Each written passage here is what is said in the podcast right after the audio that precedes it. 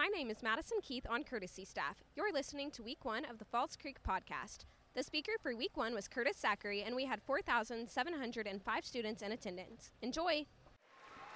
I've been so thankful for how they have led us into times of worship together because the chance for all of us to be together in this place singing to the Lord at the same time is so amazing to listen. There's times where I'm singing along with you, and then I stop and listen to the voices singing, and it's so incredible knowing that we're all here together with the same hope, the same purpose to lift up the name of Jesus and investigate this mystery together. What does this all mean for our lives on earth? Right now. You know, I, I've been having so many great conversations with so many of you. And in those conversations, the thing that always will come to the surface at some point is the question that I think we all are constantly having run through our minds every time we open the Word together. And that question, in some form or fashion, ends up something like this I know that this is all very important. I know that these ideas are right. But what I'm trying to figure out is what does this really look like in my life every single day? This is the question that, quite frankly, many of us should be asking. Because the beauty of the truth of the scriptures is that God has given them to us as a gift to show us the next right step in our lives, but also to show us the beautiful picture of what God intends for us as human beings here on earth. You know, we ask the question so often what do I have to do to show God how much I love him. That's a lot of how we think when it comes to reading the Bible and wanting to live a life that is led out by goodness and Christianity. We're always asking, what do I have to do to show God? But one of the most important questions that we can ask and one of the most important questions that will help us to reveal some of the truth of this mystery of the gospel is this What does God actually want for me while I'm here? That's what He wants us asking because God is so big and so amazing and so gracious that He knows that in this life there will be difficult times. In this life there will be hard situations. In this life there will be ups, there will be downs. God knows this, it is not a surprise to Him. So He wants us to be asking, always investigating, what is it that you want for me? And I thought as we are investigating this mystery, it would be really useful for us to open the Word together and look for the words of Jesus as it goes with what he desires for our lives. There are some very direct words that Jesus gives us to show us what he hopes that we would experience while we're here on earth. And that's good news because it feels like everything is a mystery, but sometimes I think we have more clear answers than we could even hope. In John chapter 15, Jesus is talking to a group of people. And this group of people are wondering the exact same thing that we're wondering. What does it look like to live on earth connected to God. What should my life look like if God is a part of my story. And Jesus has come. He's been preaching these amazing messages. He's been healing people. He's been performing miracles. The rumors all around the cities and villages are that this Jesus just might be the Messiah. So they've crowded around and they're listening to what Jesus has to say. And Jesus knows that at some point in this journey, he is going to have to return back to his father. So he wants the people to understand what life is going to look like when he is gone. What should it look like for us to be connected to the way of Jesus? Jesus in John chapter 15 begins to tell us very clearly. He says this in John 15, verse 4 Abide in me and I in you. As the branch cannot bear fruit by itself, unless it abides in the vine, neither can you unless you abide in me. Now, that may sound a little bit confusing because it's like, I abide in you, you abide in me. What does the word abide even mean, right? Like, let's just start there. This word abide means to live, to stay, to remain. And what Jesus is telling these people who are listening, these people who are wondering, just like us, what does it look like for us to be connected to God? What should our lives really look like? He says this. If you remain connected to me and I am connected to you, your life will make fruit. Your life will begin to display the beauty and the glory of God if you stay connected to me and I stay connected to you. Now, Jesus always was working to help people to understand the simplicity and the beauty of the gospel. He wanted to remove all the mystery and make sure that people understood what it meant to know him. And right here is the perfect example. He's saying if you want to live a life that is connected to me and you want to live a life that is fruitful, you need to remain connected.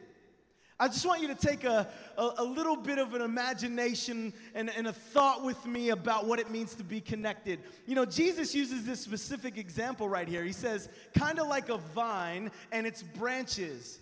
He's talking about how there is a tree or a, a, bush that will create or make fruit. Now, I want you to imagine like a, an orange tree, right? And you got this orange tree, it's growing beautiful, delicious oranges on the end of it, right? Now, if you wanted an orange tree to make an orange, you could not walk up to an orange tree and tell that orange tree, all right, man, I'm hungry, go ahead and make me a piece of fruit, right? Like, doesn't make any sense. Like, you couldn't walk up to an orange tree and say, I need an orange, and then the orange tree's like, right? Like, it's just not gonna do that. It's not how it works. You don't walk up to an orange tree and tell an orange tree to make fruit. An orange tree will make fruit when it is properly rooted in the ground. You know, a tree has roots for two main reasons. Reason number one, it's so that tree won't blow over when the wind and the storms and all the heaviness starts to come, that tree will remain strong. But then, reason number two for those roots is so that the roots go down deep and the nutrients that feed the tree come up through the roots. And check this out when a tree is properly rooted, it will make fruit all by itself. It doesn't have to be told to make fruit. A tree, when it gets what it needs connected to the source of life, will make fruit by itself. What Jesus was talking about right here to these people who were saying, What is it that you want for us? What should our lives look like? He says, If you connect to me, your life is gonna make fruit. Just like a tree can't make fruit by itself, it only makes fruit when it's connected to the source of life. So it is true for us as well. Because imagine if a tree could just manufacture fruit, right? It just makes fruit. You know what kind of fruit that would be? It would be fake fruit, right? Y'all ever see a piece of fake fruit before? I remember when I was a kid, I was little and I was at my grandma's house, and my grandma had a bowl of fake fruit in the middle of her dining room table. And I, as a little kid, thought that that fruit looked really good. And I, as a little kid, thought that that fruit was real. You see where this is going. So I, as a little kid, climbed up on a chair, climbed up on the table, saw this delicious red, shiny apple, took a bite, and there was nothing but air inside, right? It was nasty, it was plastic, it was fake fruit. and I took a bite of this fake fruit. And as I took a bite down on it and nothing came out of it, I realized something very clearly. Even though fruit looks real, that doesn't mean there's anything inside of it. Do you know that sometimes when we are connected to this whole story about God and what it means to live for Jesus, sometimes we become so content just to have fruit that looks like real fruit. But if anyone was to really taste our fruit and to see if there was anything behind it, they would realize that our fruit, even though it looks like real fruit, is actually just fake fruit. You see, God wants us to be making fruit in our lives, not just showing people that it looks like we got it all together, not just showing people that it looks like we're good Christian guys and girls, not just showing people with our outside action, but actually in our hearts, producing the fruit that only comes from connecting to Him. He's saying, I am the source of the life. And what I want your life to look like is you making real fruit. Because it's only the real fruit that will last. He goes on to say something else in John chapter 10. Jesus is talking to another group of people. And this group of people were asking a similar type of question. They want to know what it means to follow this way of Jesus. And Jesus is telling them about how he is a good shepherd and his voice is the one that they need to listen to. And then he goes on to say something very clear. He says this in John 10, verse 10 The thief or the enemy comes to steal and kill and destroy. I came that they would have life and life abundantly. You know what abundantly means? Overflowing, dripping out on everything around. The love that He desires to bring and to fill us, the life that He desires to fill us with. He wants it to be overflowing. Now, this is what I love about this verse Jesus says that there is an enemy. This enemy that He's talking about is Satan. And what he's talking about is Satan or the enemy has come to do something very, very important for us to know about. You know why I know this is so important? Because he calls this enemy a very particular word. He says that the enemy is a thief. You know why that word is so important? God intends for us to live a life that is full and connected to Him. But the enemy wants to steal the idea that you can live a life connected to Jesus. The enemy's sole purpose is to distract us from believing that there is actual, real, and true and total hope connected to Jesus. The enemy wants us to believe that these things that we've been satisfying ourselves, these things that we've been using to make ourselves feel better, these lies that we tell ourselves about what it will take to satisfy our longings, the enemy wants to make us believe that that's the way to go. He wants to steal the opportunity for us to connect to real life to Jesus. Jesus comes and he clearly says the enemy is a stealer, he's a thief. I have come to give you life. Jesus wants us to live. The enemy is a liar and will whisper in your ear that life is no good. But Jesus, wants us to live. You see, I, I know that this is maybe something that we don't talk enough about because I know most of my life reading the Bible has been completely and totally stuck on me. Spending all of my time trying to figure out the things that I'm not supposed to do. Now, there are a ton of things in the Bible that are instructive for me, that actually help me to figure out what I should do, what I shouldn't do. There are a lot of things in the Bible that help me to realize how I can avoid some dangerous situations. It tells me the things that will keep me from going down dangerous paths. But the thing that I see Jesus over and over and over is talking about is he wants us to understand that there is life available to us, not just later on after we die, but right now on earth. You know why that's important?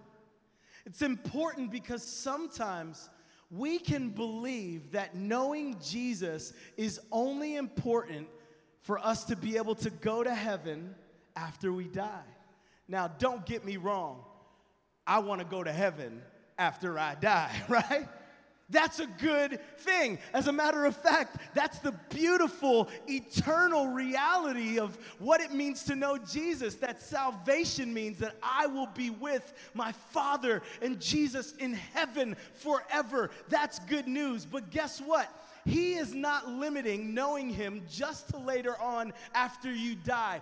Jesus actually wants you, yes, you, even at your age, not to just know Him after you die, but right now on earth. Jesus is saying to us all throughout the scriptures that it matters for us to know Him now. Not just for our salvation, but also so it will change the way we live on earth. In Matthew chapter 6, there's this prayer that so many of us probably know by heart. Jesus was in uh, another conversation. It's called the Sermon on the Mount, one of the most famous sermons ever in the history of the world. Jesus is preaching a message and he begins to talk about prayer. And when he talks about prayer, he starts to give instruction about the best way for the followers of the way of Jesus to pray. Now, you would probably think we should pay attention to this, right? Jesus is starting to give some knowledge on how should people pray. And this is what Jesus says in Matthew 6. He says, "Our Father, this is called the Lord's Prayer. Anybody ever heard the Lord's Prayer before? If you know the Lord's Prayer, say this with me. Our Father who art in heaven, hallowed be thy name. Now, stop right there. What I want you to know is that's basically the best introduction to a prayer that anybody could ever pray. You know why? First of all, Jesus starts out telling human people that when they pray, they can pray, Our Father. Now, I don't know if you are getting what I'm saying here, but this is pretty crazy. Jesus is telling us that when we pray, we can pray, Our Father. So, like, Jesus is saying to us, His Father and our Father is the same. Y'all know who Jesus' daddy is? You know, so Jesus is saying when we pray that we pray our Father, the same Father that Jesus has is our Father. So the power in the prayer that we pray is connected to the actual God of the universe. We share a Father with Jesus. That's good news. So he starts out the prayer by saying, when you pray, you can pray our Father. Then he says this Hallowed be thy name. Oh, no, first he says, who is in heaven. So he says, You could pray, Our Father, and our Father is in heaven. That means that He's over everything. When you pray, you can know that the one you are praying to has all authority, all power, is over everything, can hear every prayer. Our Father who's over everything. Then He says, Hallowed be thy name. Do you know what that means? That means that your name has power in it alone. Just the name of God has power. And when he's saying that we can pray, Our Father who's in heaven, hallowed be thy name, that is who we are praying to. That's the introduction to the prayer. Now, this is what is so fascinating to me. This is what I think we need to pay attention to tonight. If we've been asking the question, all the things that we've been learning this week, what does it matter for my life on earth right now? What does God actually want for me to do? How does He want me to live? What does He desire for my life? The very first thing that Jesus tells us to ask for in the Lord's Prayer is this Thy kingdom come, thy will be done, where? On earth as it is in heaven. Everybody say, on earth. Look at your neighbor and say, on earth. Jesus says, when you pray, pray this prayer Kingdom come, your will be done on earth. You know why this is so amazing? Jesus who is the God of the universe, could say in this moment that we're supposed to pray any way that he tells us to pray. But the way that he instructs people on earth to pray is not that when you pray, you say, Help me to get out of here to go to heaven. No, he says, Pray that heaven comes down to earth right now. Do you know why Jesus is praying this? It says in Matthew chapter 4 that Jesus came preaching the gospel of the kingdom. The gospel of the kingdom was Jesus proclaiming the message to the world that he has come so that the world would know him, not later on, but right now. Jesus is calling us, the people of God, the people of the world to hear and understand that his desire is for us to know him, not later on, but right now. He wants us to make fruit while we're alive. Jesus desires for us to know him now. See, what's so important about this is the beauty of what this represents for our lives. Because I know that some of us, even as we talk about the goodness of God and the rescue of Jesus, start thinking about the hard things that we have going on in our lives. The hard things like maybe going home to a situation that feels like it could explode at any time because anger and rage are a part of our story. Maybe some of us are thinking about the fact that back at home, the financial problems and realities of our lives are so heavy and it feels like we're not going to be able to crawl out from under it. Maybe some of us have relationships that are so stretched out and so challenged right now that it feels almost too much to think about going home back to those. Some of us think about the lives that we've made for ourselves back there and the reputations that we have. And we start thinking about, yeah, I hear you talking about the goodness of God and the rescue of Jesus, but what does that mean for all the drama I have for waiting for me back home? Some of us are thinking about these realities and we're thinking about what it means for us in the reality of real life to know Jesus and what he wants us to know and understand is that the way we will walk through this life with the power that he attends or intends for us is to connect to him for real. Not to make fruit, not to fake fruit, but to produce fruit because we know that the God who is real and the God who saves has saved our lives. See, there's a mystery when it comes to thinking about living in this life, knowing that we desire to glorify God, but understanding that there are real and true challenges that come with our day to day walk. And what God wants us to know and understand, it is only when we finally give ourselves to Him and trust that He is the one who knows what we need, then we will find life.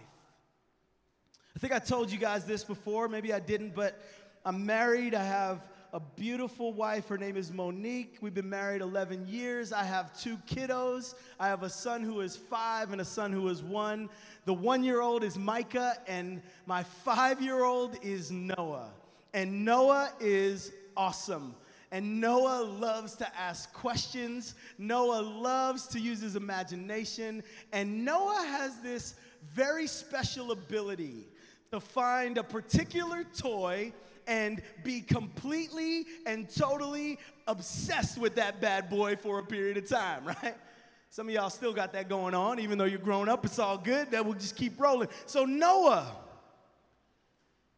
my little man, had this one time where a couple years back, he's five now, I think he was about three at the time. My mom came into town, and you know, grandma rolls in town, she starts buying silly stuff that we don't need, right? And she's getting a bunch of stuff from the dollar store and loading them up and whatever. So she buys him this bucket and shovel, you know, like the little bucket and shovel you take to the beach.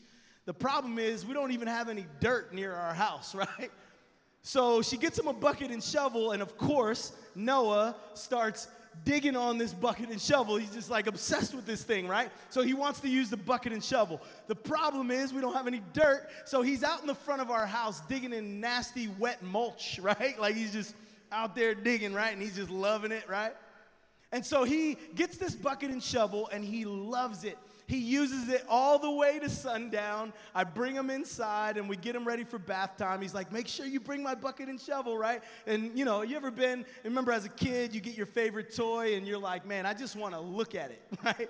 Like right during bedtime, like he was falling asleep and he just wanted it so where you could see it, right? Y'all know you guys did that too. Come on. So Noah got his bucket and shovel, and it's sitting on the shelf, and he's going to sleep, and he just loves this bucket and shovel. Right before he goes to bed, I tell my son, hey, listen, tomorrow, me and you are gonna go on a trip together. We're gonna go on a little special adventure, a father son adventure, and tomorrow we're gonna have so much fun. And he says, All right, Dad, that sounds fun, but just know I wanna dig with my bucket and shovel. And I say, okay, buddy, but, but before we do that, we're going to go on this adventure. And he's kind of like, yeah, all right, yeah, we'll, we'll sort that out tomorrow. He goes to sleep, right? Wakes up in the morning about 5.30 in the morning, as my little three and a half year old at the time had the knack of doing.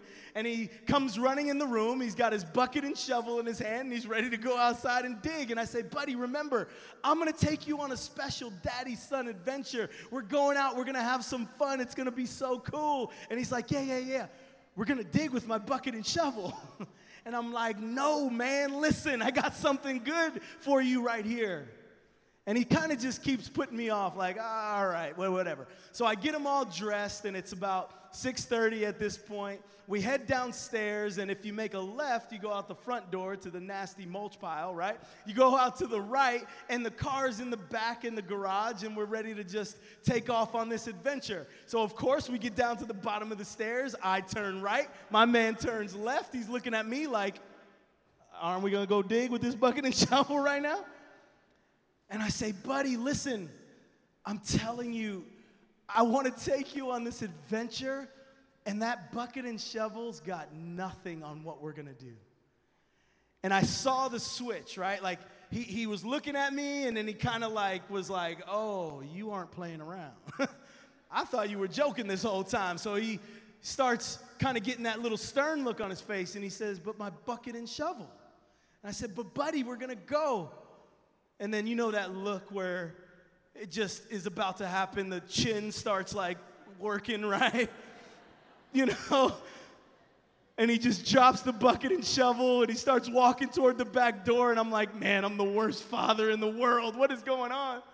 So I take him out into the back and I put him in the car seat, strap him in, we start backing out, and I know that I have a plan for my son. We're about to go have a blast and all he can think about is the plan that he had for himself. he just keeps thinking about this bucket and shovel. The chin is still working. I could see the watery eyes starting to go. We turn around the corner. I make a left, and as soon as we leave the neighborhood, he lets out with it. I just want my bucket and shovel, right? and now I feel awful. But I know that if we can just push through this, it's gonna be good. So we keep driving and he's crying, and I'm like, man, what is wrong? I feel like this is right, but I feel like this is bad. And I'm just driving, and I it's not very far, it's about five minutes away from our house. We pull up to the place, he's so overwhelmed with emotion that he's not paying attention to what's going on. I go back in the car seat, unbuckle him, pick him up, and of course, as a super drama king that he is, he's still sobbing and he's got his head in my, you know, neck right here and he's just not looking around. And so as he's crying and kind of settling down, I say, Buddy, it's gonna be okay. I promise you're gonna have a good time. And as we're walking around, I kind of make a couple of pit stops and then we go inside of the building. And when we sit down in the building, I set my boy down and he sees that I have a bag in my hand. And immediately the tears start to dry up and he starts to ask questions like, What's in the bag, dude? right?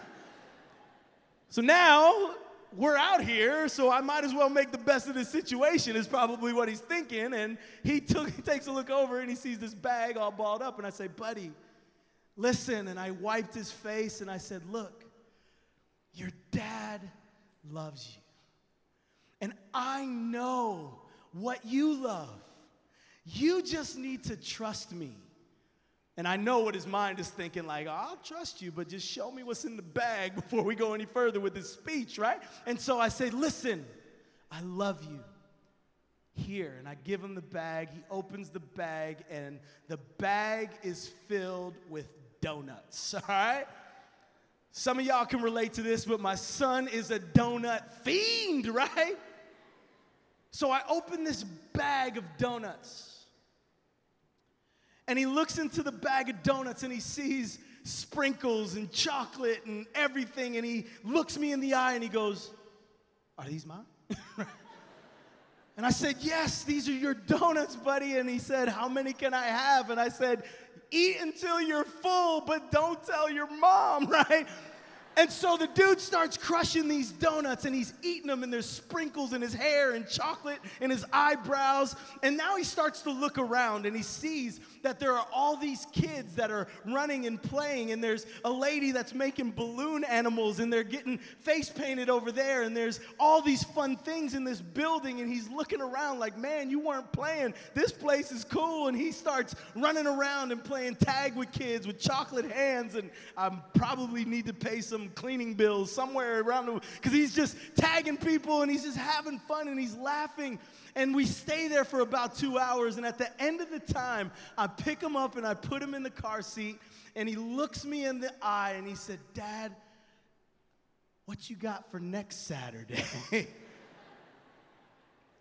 This is a true story, and right in that moment, I start welling with tears because you know what I realize? I realize how often I'm so stuck on my own plan, my own desire, my own thought of what is going to satisfy me. I have my own thinking about what it will take for me to feel good, what it will take for me to get what I need. I think about my son and how my son was ready to dig in a dirty pile of wet mulch all day when he didn't realize that there was an absolute party waiting for him, connected if he just listened to what his father wanted for him. This is what I want you to see. I want you to see that God's desire for us, even in the midst of hard times, is that we would be fully alive. He came so that we would live. Some of us have settled for this idea and this thought that if I do things in my own way, in my own strength, in my own understanding, if I just go the way that I want to go, that I know better than God, but God is trying to tell us that it's time for us to finally let go of the things that we think will satisfy us and begin to trust that the God who made us knows what we need better than anything we could ever imagine.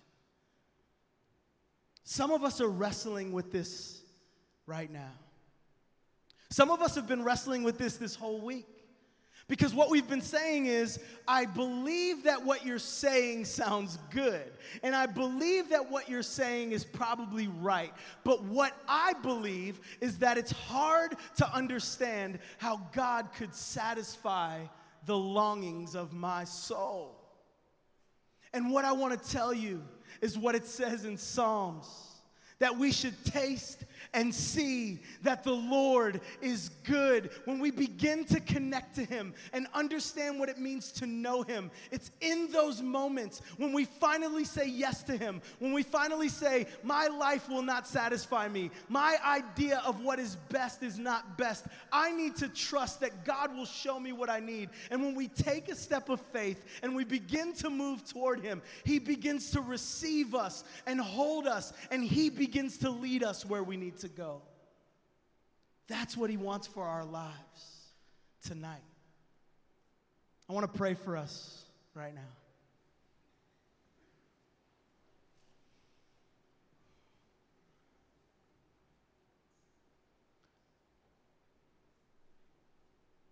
God, I'm overwhelmed that you would love us this much. God, I can't believe that you desire for us to know you on earth. Some of us who have been wondering if all there is to this whole Jesus mystery is just later on, later on God, I thank you that you show us over and over and over and over again in your word that you desire to know us now. That you desire for us, God, to connect to you, the source of life. As your eyes are closed, if you would just stand with me, that would be so great.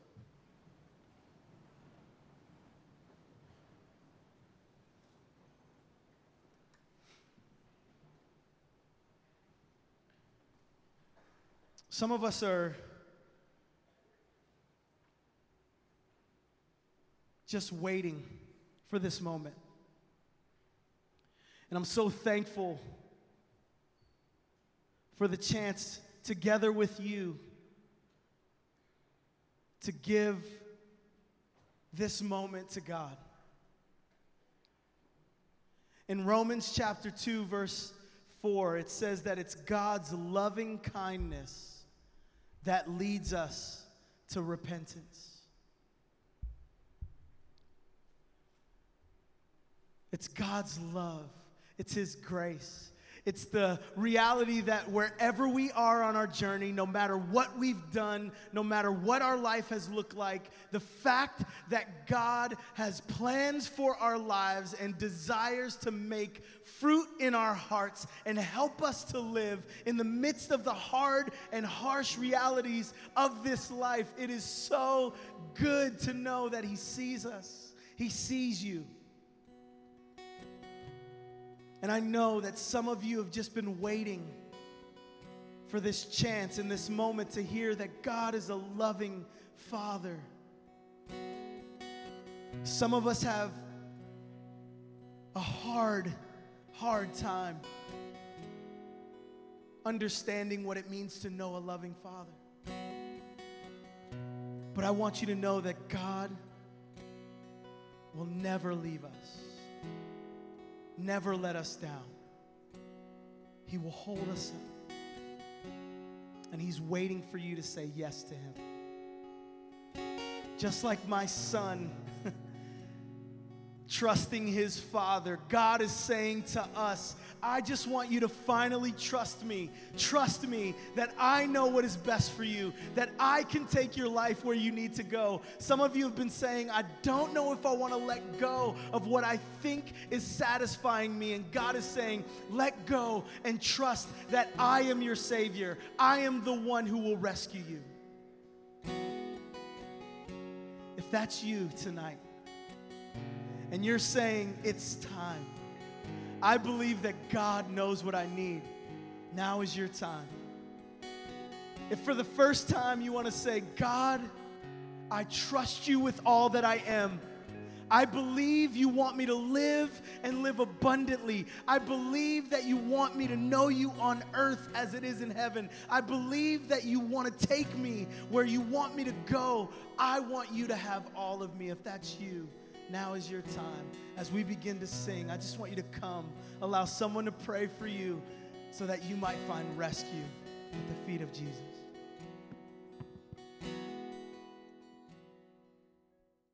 Thanks for listening.